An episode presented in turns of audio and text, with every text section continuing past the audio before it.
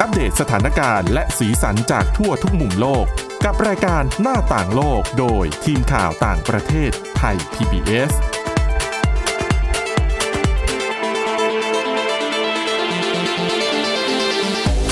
สวัสดีค่ะ ต้อนรับคุณผู้ฟังเข้าสู่รายการหน้าต่างโลกนะคะ มาอัปเดตสถานการณ์แล้วก็สีสันจากทั่วทุกมุมโลกกับทีมข่าวต่างประเทศไทย PBS ค่ะ วันนี้อยู่กับคุณจารุพรโอภาสรัฐ คุณอาทิตย์สมนเรืองรัตน์สุนทร แล้วก็ดิฉันทิพย์ตะวันเทระในยพงค์ค่ะ สวัสดีค่ะ สวัสดีค่ะวันนี้นะคะ เรามีเรื่องราวเกี่ยวกับเรื่องการใฝ่รู้ใฝ่เรียน อ่า และแล้วก็เรื่องของความรู้ ค่ะ ความฉลาดมาฝากกันนะคะ ค่ะ เรื่องแรกเนี่ยแน่นอนก็ต้องเป็นเรื่องที่เราเกริ่นไปเมื่อสักครู่ที่เป็นเรื่องความรู้ คือเรื่องที่สองก็เรื่องความรู้แหละ แต่ไม่ใช่ อ่า ความรู้คน อ่า เรื่องแรกเป็นเรื่องความรู้คน ใช่ค่ะ เกิดขึ้นในประเทศเพื่อนบ้านเราด้วยในอาเซียนนี่แหละประเทศฟิลิปปิน ใก ส์ ล้ๆ นะคะ ใช่ค่ะ เอาเป็นว่าเรื่องแรกเบาๆสมองบวกกับ ให้คุณผู้ฟังแล้วก็คุณทิพย์ตะวันกับคุณทิพย์คุณอาทิตย์สุมนเนี่ยได้ใช้ความคิดสร้างสารรค์กันก่อน ค่ะ อที่ฟิลิปปินส์เนี่ยเขาเรื่องเกิดจากไม่แน่ใจว่าคุณผู้ฟังอาจจะได้เห็นภาพมาก่อนหรือเปล่าที่มหาวิทยาลัยแห่งหนึ่งนะคะ อาจารย์ คนนี้เขาชื่อว่าอาจารย์แมรี่จอยมันเดนออติสค่ะ เป็นอาจารย์ประจำภาควิชาวิศวะเครื่องกล ที่มหาวิทยาลัยไบคอน เขาเนี่ยเด็กๆเขาต้องมีสอบมิดเทอม อ่าเป็นสอบข้อเขียนใช่ไหม ใช่ใช่คือ ต้องต้องระลึกก่อนเพราะว่าผ่านมานานแล้ว สำหรับคุณทิพย์ตะวันคือผ่านมานานแล้ว คุณทิพย์ตะวันนะคะ เน้นคนเดียว อ่ะ ก็คือ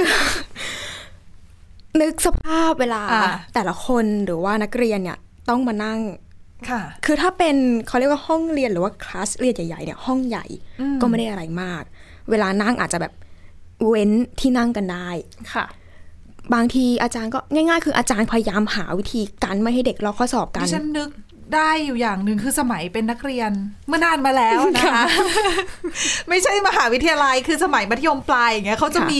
คือเราจะมีกระเป๋าหิ้วอะ อืม ที่เป็นแบบกระเป๋าใหญ่ๆอะ อ่า นะ นึกออกค่ะ นนั้นเขาจะให้มาตั้งกั้นเอาไว้ อ๋อ เวลา เพราะว่าโต๊ะนักเรียนไงอาจจะ ใช่ เป็นโต๊ะที่ติดติดๆกันหรือไม่ห่างกัน ก็จะมีระยะที่มันพอมองเห็นน่ะ คือปกติบางทีโต๊ะนั่งติดกันแล้วเนี่ย อืม ยังรู้สึกเลยว่าห้องเรียนเนี่ยเล็ก อืม และนับภาษาอะไรกับที่ต้องขยายโต๊ะออกขยาย ใช่ แถวเว้นระยะห่างทำยังไงก็ได้ให้เด็กไม่ลอกข้อสอบกัน เออเอากระเป๋ามาบางอะไรอย่างงี้ อันนี้ เออ เบสิก เบสิกเบสิกพื้นฐานไป บางขยับมาหน่อยอีกเลเวลหนึ่งที่เราจะเจอกันก็คือสลับชุดข้อสอบไปเลย อ๋อ าสลับชุดข้อสอบ ใช่ แถวนี้ข้อสอบชุด A แถวนี้ข้อสอบชุด B แล้วก็วงที่หัวไว้ว่า ข้อสอบเราเนี่ยชุดอะไร อ่า อันนี้ก็ถือว่าดี แต่บางที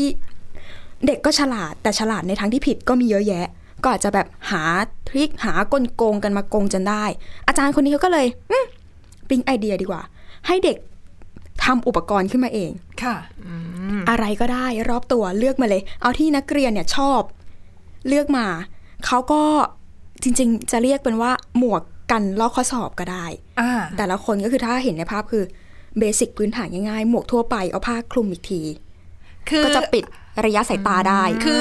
โจทย์ของอาจารย์เนี่ย อืม เขาบอกว่าเหมือนกับคือปกติเวลาเราลอกข้อสอบเนี่ยคือเราไม่อยากให้คนอื่นลอกข้อสอบเราก็จะเอาอะไรมากันคนอื่นใช่ไหมคะ ใช่ค่ะ แต่ไอเดียของอาจารย์คนนี้ไม่ใช่ อืม ไอเดียของอาจารย์คนนี้คือการไม่ให้คุณไปแอบมองของคนอื่น ใช่ให้ ไม่ใช่ไม่ใช่คนอื่นมาแอบมองของเรา ถูกต้อง คือต้องให้เราเนี่ยซื่อสัตย์กับตัวเองก่อน อ่า ะอะไรก็ได้ให้นักเรียนเนี่ยหยิบมาเลย บางคนง่ายๆกระดาษรีไซเคิลม้วนๆพันๆปิดหน้าปิดตากันไป ก็คือคุณเนี่ยตาคุณมองแค่ข้อสอบอย่างเดียวนะ อืม คุณห้ามมองอย่างอื่น คือกัน ใช่ เอาไว้ ค่ะ เลยค่ะ ใช่ค่ะ บางคนขยับมาหน่อยก็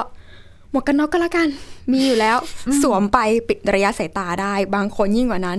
ในบ้านหันไปเห็นแผงไข่ไก่ แม่เหลือทำจากกับข้าวพอดี เอามาเลยค่ะ พันรอบหัว เอาเชือกผูกอีกที อืม เป็นหมวกแบบปีกกว้าง บางคนหยิบหมวกฟางสารพัดสารเพ แต่หมวกก็คือต้องเอาอะไรคลุมหน่อยมะเพราะว่า ใช่ ถึง ค่ะ มีหมวกอะห่างตาเราอาจจะแบบเห็นไง อ่ะนี่ไงไม่ใช่หมวกอย่างเดียวบางคน หมวกแล้วต้องหาพร็อพอย่างอื่นมาเติมด้วย ก็ถือว่าเป็นการเพิ่มความคิดสร้างสรรค์ให้เด็ก ดิ หรื ฉั อ นว่าจริง ๆ คุณครูหรือว่าอาจารย์ที่ตั้งโจทย์แบบนี้มาควรให้คะแนนในส่วนของการออกแบบของบรรดานักศึกษาด้วยนะคะ ใช่ค่ะ เพราะว่าต้องใช้ ให้โจทย์ความพยายามและความตั้งใจ แต่เดี๋ยวนักศึกษาจะไม่อ่านหนังสืออย่างเดียวหรือเปล่า เอาเวลา คืนไปได้ คืนก่อนสอบนั่งรวมกัน มิดเทอมใช่ไหม ใช่ค่ะ มิดเทอมสมมุติมี 50 คะแนนก็คะแนนสอบเนี่ยเอาไป 20 อีก 30 คะแนนหมวก เออ นี่สร้างสรรค์นะ ใช่ค่ะ บางคนเนี่ยสวมแว่นตาอยู่แล้ว แต่คือ เออเขาเรียกว่าหากระดาษ ค่ะ มาครอบแว่นตาอีกทีทำเป็นเลนส์เฉพาะเรา อืม มองได้แค่นี้มองอย่างอื่นไม่ได้แล้ว อันนี้ซื่อสัตย์จ เอ ริง อ ๆ บางคน เป็ซื่อสัตย์ ที่เห็นภาพมาชอบสุดเลยก็คือการทำหมวก มีผ้าปิดข้างๆ แต่มีการเอาโรลลี่ป๊อปอะค่ะ ไปใส่ตามหมวก แล้วก็แปะราคาไว้ข้างๆ ทำเหมือนหารายได้พิเศษระหว่างการสอบ แต่จริงๆก็เขาก็อาจจะไปขายหลังสอบแต่คือแบบเออ ระหว่างสอบก็ ไม่ต้อง ฉั ขาย มี Lollipop ก่อน ขา สิ ยนะ ต้องขายก่อน ตอนยังไม่แจกข้อสอบอะตอนที่เรามานั่งประจำรอ อาจารย์มาแจกข้อสอบไง เออ ตอนยังไม่เริ่มอะ อืม อะตอนนั้นอะเป็นนาทีทองเลยล่ะดิฉันว่า เป็นไปได้ระหว่างเครียดต้องการน้ำตาล ใช่ อ่า แล้วอาจารย์บอกว่าวิธีนี้เนี่ยไม่ได้ทำมาเพื่อตลกขบขันอย่างเดียวนะ เขาบอกว่ามีประสิทธิภาพค่ะ บางคนเด็กบางคนเนี่ยใช้เวลา 5 นาทีทำหมวกก็มี แบบคิดปุ๊บปั๊บทำได้เลย ไม่ดิดิฉันนึกว่าพอคุณบอกว่ามีประสิทธิภาพดิฉันนึกว่าแบบ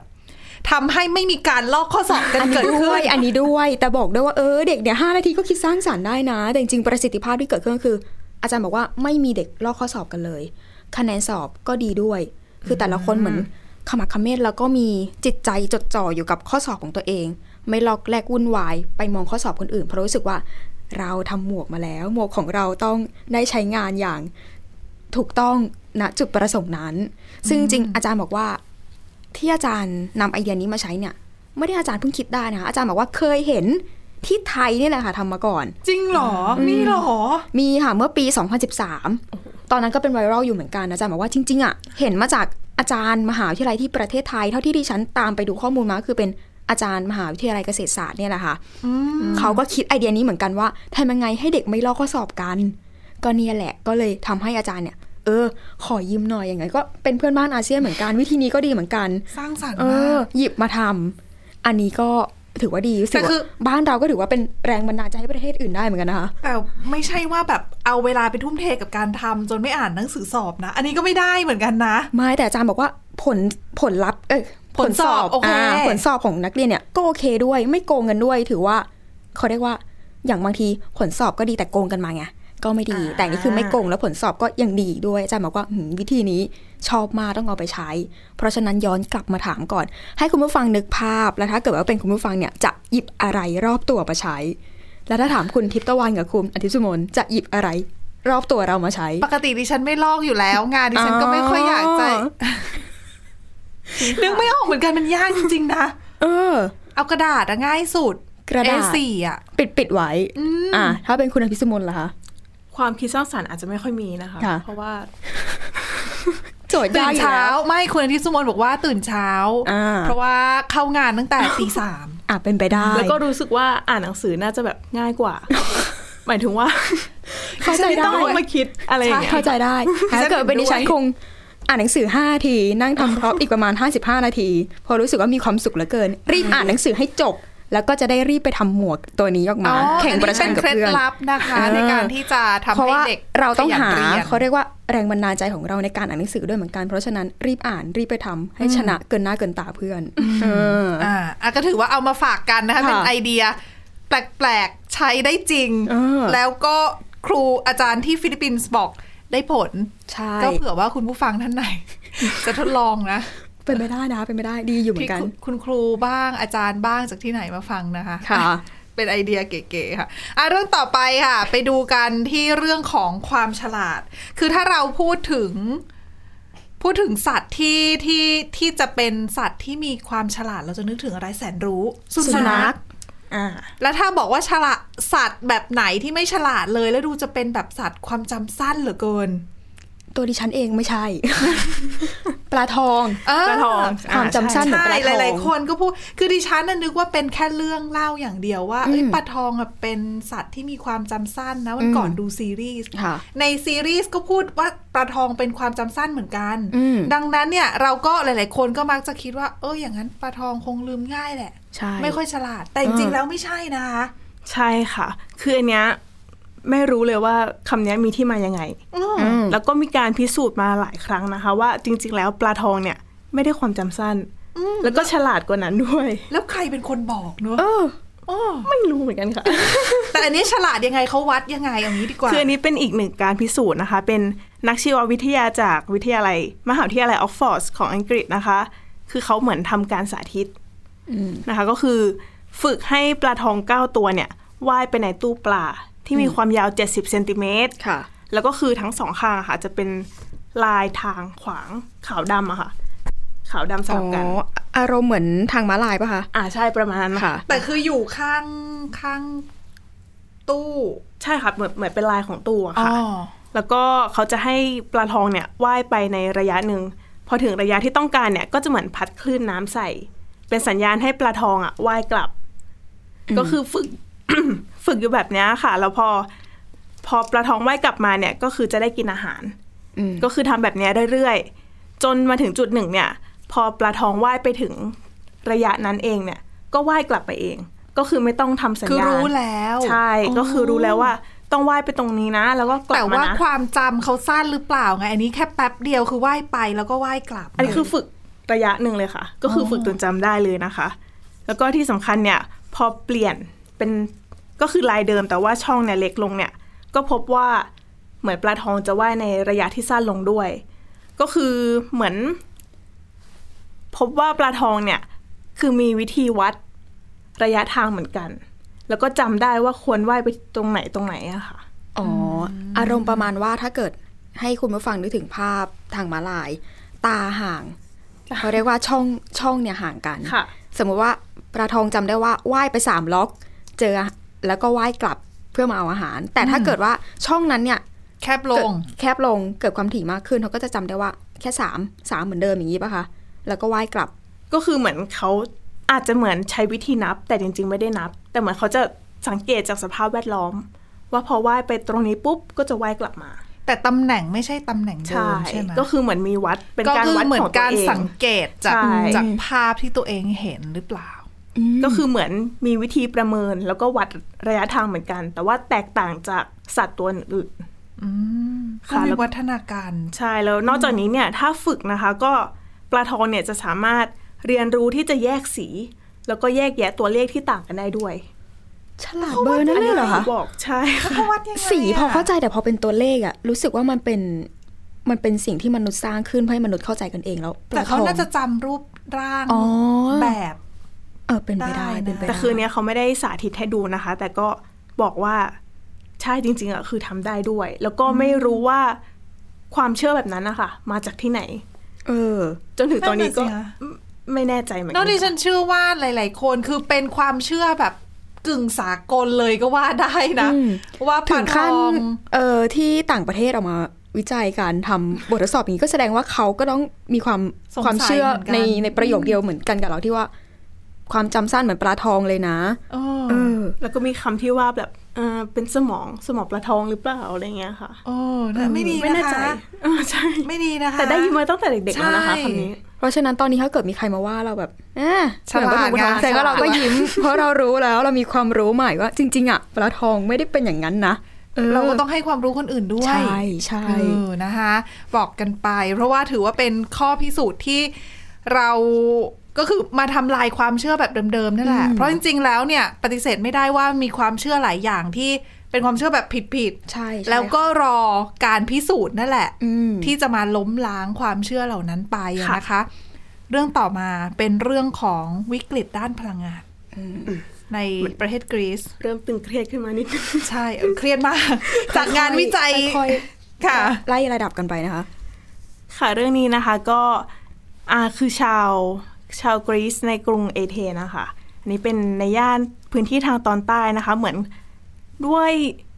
อ่าวิกฤตพลังงาน ค่ะ แล้วก็บวกกับวิกฤตการเงินนะคะทำให้หลาย ๆ คนน่ะเหมือนกังวล คือตอนเนี้ยอากาศก็คือยังไม่ได้เข้าสู่ช่วงหน้าหนาว แต่อากาศก็เริ่มที่จะเย็นลงอะไรอย่างเงี้ยค่ะ แล้วก็บวกกับ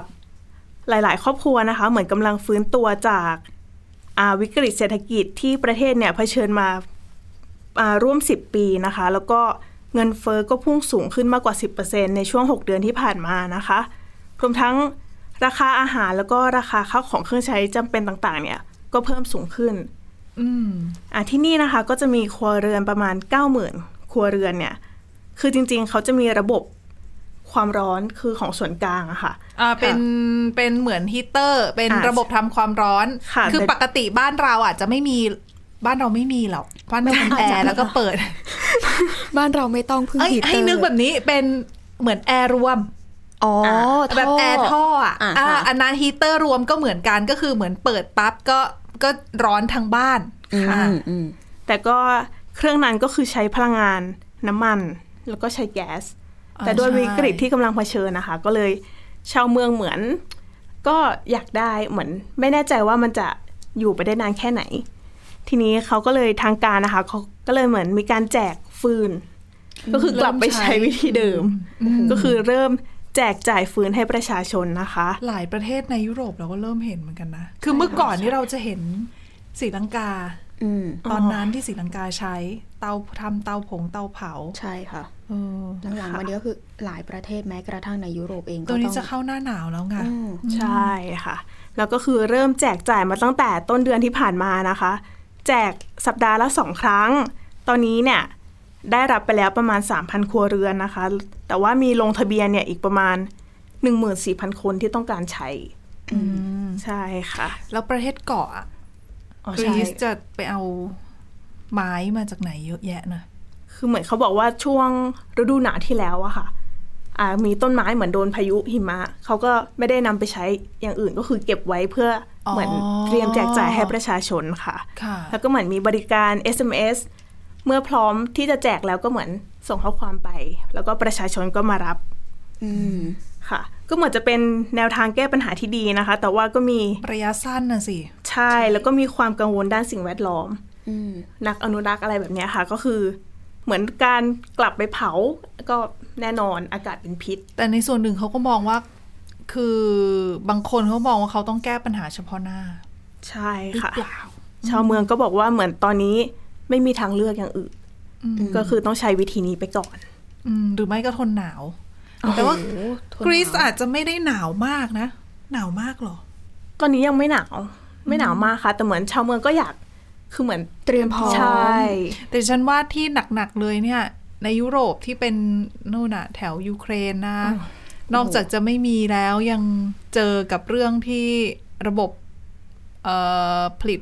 ไฟฟ้าเอ่ยต่างๆ ก็ โดนโจมตีไป ใช่ ตอนนี้ประมาณ 40%ได้แล้วไหมคะ ของประเทศเลย ก็ถึงขนาดที่ออกมาบอกว่าอย่าเพิ่งกลับมาเลยชาวยูเครนอะช่วงนี้ ใช่ค่ะ อยู่เมืองนอกได้ก็อยู่ไปก่อนละกัน แต่ว่าแบบยุโรปหลายชาติ ก็อ่วมเหมือนกันนะคะ กับเรื่องพลังงานฝรั่งเศส เอ่ย คือเหมือนกับว่า เยอรมนี ปัญหาใน เอ่ย ภายในประเทศก็ยังรับมือได้ไม่ดี ใช่ พอ ถ้าเกิดว่าไหนจะมีผู้อพยพมาอีกหลายๆอย่าง อ่ะก็ลำบากจริง ๆสำหรับ ค่ะ ในยุโรปอีกหนึ่งชาติยุโรปที่ ค่ะ ก็ลำบากไม่แพ้กันคืออังกฤษ อืม แล้วอังกฤษนี่โอ้โห เพิ่งจะมี วิ นาก ย ฤ ก ต ใหม่ เศรษ เลฐยนะคะเนี่ย วิกฤตเศรษฐกิจเอ่ยสงครามในยูเครนเอ่ย ค่ะ ปัจจัยอะไรเหล่านี้ทำให้การเมืองในอังกฤษเนี่ยยิ่งไม่ค่อยมีเสถียรภาพ แล้วก็อย่างที่คุณจารุพรบอก ได้นายกรัฐมนตรีคนใหม่อันนี่เป็นคนที่สามแล้วในรอบปีนะ ใช่ค่ะโหนี่ขนาด อั ยัง การเมืองอังกฤษที่เป็นต้นแบบการเมืองการเลือกตั้งแบบรัฐสภา ระบบ ใช่ การเมือง ค่ะ แบบรัฐสภานะ หนึ่งปีมีสามคนนี่ คือระส่ำมากทีเดียวนะ วันนี้คือเมื่อวานเนี่ยคุยกับคุณวินิษฐาไปแล้วล่ะ เรื่องของริชี่สุนักนะคะ ค่ะ ที่เป็นนายกรัฐมนตรีที่อายุน้อยที่สุดในประวัติศาสตร์อังกฤษในรอบมากกว่า 200 ปี ค่ะ อายุ 42เองอะ อายุน้อยนะ อ่า น้อย ใช่แล้วเป็นคนเชื้อสายอินเดีย คนแรกที่ได้เป็น ถูก นายก ต้รัฐมองนตรี ค่ะ อังกฤษด้วยคือทำสถิติเอาไว้เยอะ วันนี้มาพูดถึงเป็นเกล็ดเล็ก ๆ น้อย ๆ แหละ ค่ะ ว่าเกี่ยวกับ เกี่ยวกับเชื้อสายของของริชี่สุนัก เพราะว่า อ่า อ่ะคุณพ่อคุณแม่เขาก็มีเชื้อสายอินเดียใช่ แต่ว่าทั้งคู่เนี่ยเขาบอกว่าเกิดที่แอฟริกานะ อ๋อ คือมีเชื้อสายแต่จริงๆอ่ะก็คือไปเกิดที่แอฟริกา ใช่ค่ะก่อนที่จะก่อนที่จะย้ายมาอยู่ ย้ายมาอยู่ ที่อังกฤษ อืม แล้วตัวริชี่สุนักเนี่ยเป็นคนอังกฤษ เพราะว่าเกิดที่อังกฤษไง อ่า แต่คือเป็นเหมือนรุ่นที่ ค่ะ ที่สองมะคือเกิดจากพ่อแม่ที่อพยพเข้ามา ค่ะ แล้วเขาบอกว่าตัวพ่อแม่เนี่ย ตัวพ่อของริชี่สุนักเนี่ยเขาเกิดที่ประเทศอะไรรู้ไหมคะ เคนยาอืมดิฉันก็เพิ่งรู้ คือดิฉันก็แค่นึกว่าเป็นคนอินเดียที่เกิดที่อินเดียแล้วก็ อ่ะใช่ อ ค่ะ พยพมาทำงานที่อังกฤษ มาเป็นผู้อพยพแล้วก็ทำงานแล้วก็มีลูก อืม เออแล้วลูกก็เลยได้สัญชาติแล้วก็กลายมาเป็นนายกรัฐมนตรี อันเนี้ยคืออันเนี้ยเป็นความเข้าใจครั้งแรกทีแรกเลย เช่นเดียวกัน แต่จริงๆ ค่ะ แล้วไม่ใช่ เขาบอกว่าจริง ๆ แล้วเนี่ยตัวเอ่อปู่ย่าตายายอ่ะของของริชี่สุนักเนี่ย ค่ะ คือกลุ่มของคนอินเดียที่อพยพไปเป็นแรงงานที่แอฟริกา อืม คืออย่าลืมว่าอังกฤษเป็นเจ้าอาณานิคม ค่ะ ในแอฟริกาด้วยแล้วก็ในหลายประเทศของแอฟริกา ค่ะ รวมไปถึงที่อินเดียด้วย ค่ะ ดังนั้นเนี่ยคนที่เป็นชาวอินเดีย แล้วตอนนั้นน่ะอินเดียยังอยู่ใต้การปกครองของอังกฤษ อืม ก็เดินทางไปแอฟริกาเพื่อไปทำงานเป็นเหมือนใช้แรงงาน อืม อืม อืม แต่ปรากฏว่าเขาบอกว่าอย่างในเคนยาเนี่ยค่ะ ก็คือเคนยาจะเป็นอีกหนึ่งประเทศนะคะ ที่มีชุมชนชาวเอเชีย อยู่ในประเทศ ก็คือเป็นกลุ่มคนที่อยู่ในอินเดียนะ ชาวอินเดียนี่แหละที่โยกไปเป็นแรงงานตั้งแต่ในอดีต สมัยที่ยังเป็นอาณานิคม อารมณ์เหมือนบ้านเรามีไชน่าทาวน์อย่างนั้นป่ะคะ ไม่เหมือนกัน เพราะว่าเพราะ อารมณ์เหมือนย่านเยาวราชบ้านเราอย่างนั้นไหมคะ หรือว่าไม่ใช่เลย อ่าถ้าถ้าคุณจะพูดในลักษณะว่ามันเป็นชุมชน คนไทยชุมชนคนจีน ชุมชนคนอินเดีย อืม มองในแง่นั้นได้แต่รากเหง้าของการเกิดไม่เหมือนกันนะ อ๋ออืม รากเหง้าแล้วก็คือสิ่งที่ที่มันทำให้มีชุมชนแบบนั้นเกิดขึ้นอะไม่เหมือนกัน ค่ะ ถ้าคุณจะบอกว่าเยาวราชชุมชนคนไทยเนี่ยเหมือนกับอะไร อาจจะพูดได้ว่าเป็นเหมือนไทยทาวน์เหมือนชุมชนคนไทยในสหรัฐอเมริกาอันเนี้ยอาจจะได้ แต่ว่าในในเซนส์เนี้ยว่ามีคนเอเชีย มีคนอินเดียไปอยู่ในเคนยาแล้วมีชุมชนชาวอินเดียอยู่ในเคนยาเนี่ย อันเนี้ยมันจะเป็นอีกเซนส์หนึ่งเซนส์ตอนนั้นคือเป็นเรื่องของ การค้าแรงงานในสมัยของอาณานิคม อืม ค่ะ เออแล้วคืออันนั้นเนี่ยมีมีชุมชนชาวเอเชียอยู่ในเคนยาถูกไหมคะ แล้วแล้วตอนนั้นเนี่ยมีเคนยาก็ได้รับอิสระเป็นอิสรภาพจากอังกฤษก็คือปลดปล่อยตัวเองได้ ค่ะ ปี 1963 ค่ะ ตอนนั้นเนี่ยแน่นอนว่ารัฐบาลเคนยาก็ให้เหมือนให้ตัวเลือกกับชาวเอเชียที่ไปเป็นแรงงานที่นั่น ชาวอินเดียที่ไปเป็นแรงงานที่นั่นว่า คุณจะเลือกแบบนี้ไหมคือคุณได้รับสถานะเป็นพลเมืองเคนยาแต่คุณอะต้องทิ้งหนังสือเดินทางอังกฤษนะ อ๋อ คือปกติคนอินเดีย อ่า เป็นเชื้อชาติอินเดีย ค่ะ แต่คุณจะมีพาสปอร์ตอังกฤษด้วยไง อืม เพราะใต้อาณานิคมไง ใช่ใช่ เอาไว้ ค่ะ เดินทางในในในเมืองใต้อาณานิคม อืม ดังนั้นเนี่ยพอเคนยาไม่ได้อยู่กับอังกฤษละ เคนยาเป็นเอกราชละ ดังนั้นถ้าคุณอยากจะอยู่เคนยาคุณเอางี้ไหม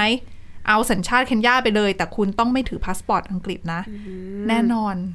ชาวอินเดียหลายคนไม่เลือกไม่เลือกข้อเสนอนี้ ค่ะ ก็ปฏิเสธนะคะที่จะรับสัญชาติเคนยาดังนั้นเนี่ยเขาบอกว่าคนที่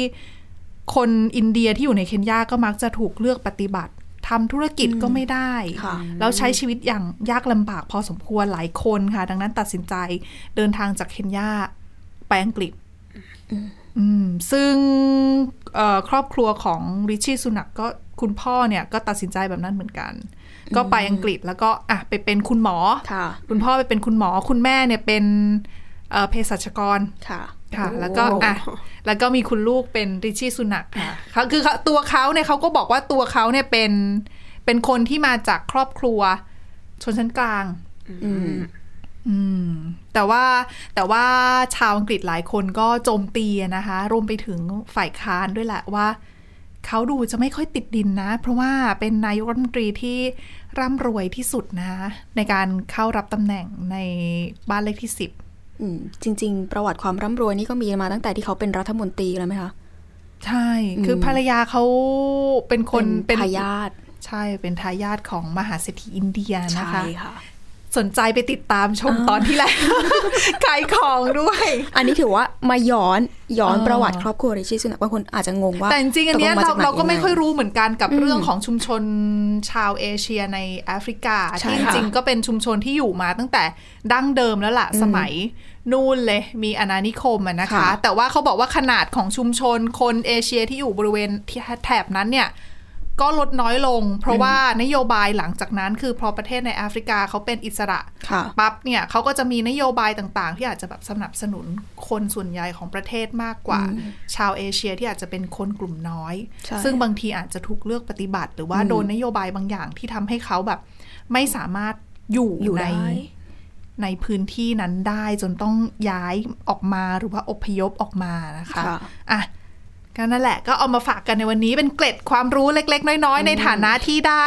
อังกฤษได้นายกรัฐมนตรีคนใหม่เป็นคนเชื้อสายอินเดียนะคะ ค่ะ อ่ะ และนี่คือทั้งหมดของรายการหน้าต่างโลกในวันนี้ค่ะ คุณผู้ฟัง สามารถฟังรายการได้ที่ www.thaipbspodcast.com หรือว่าฟังผ่านพอดแคสต์ได้ทุกช่องทาง ค้นหาคำว่าหน้าต่างโลกนะคะ วันนี้พวกเราแล้วก็ทีมงานลาไปก่อน สวัสดีค่ะ สวัสดีค่ะ สวัสดีค่ะ Thai PBS podcast. View the world via the voice.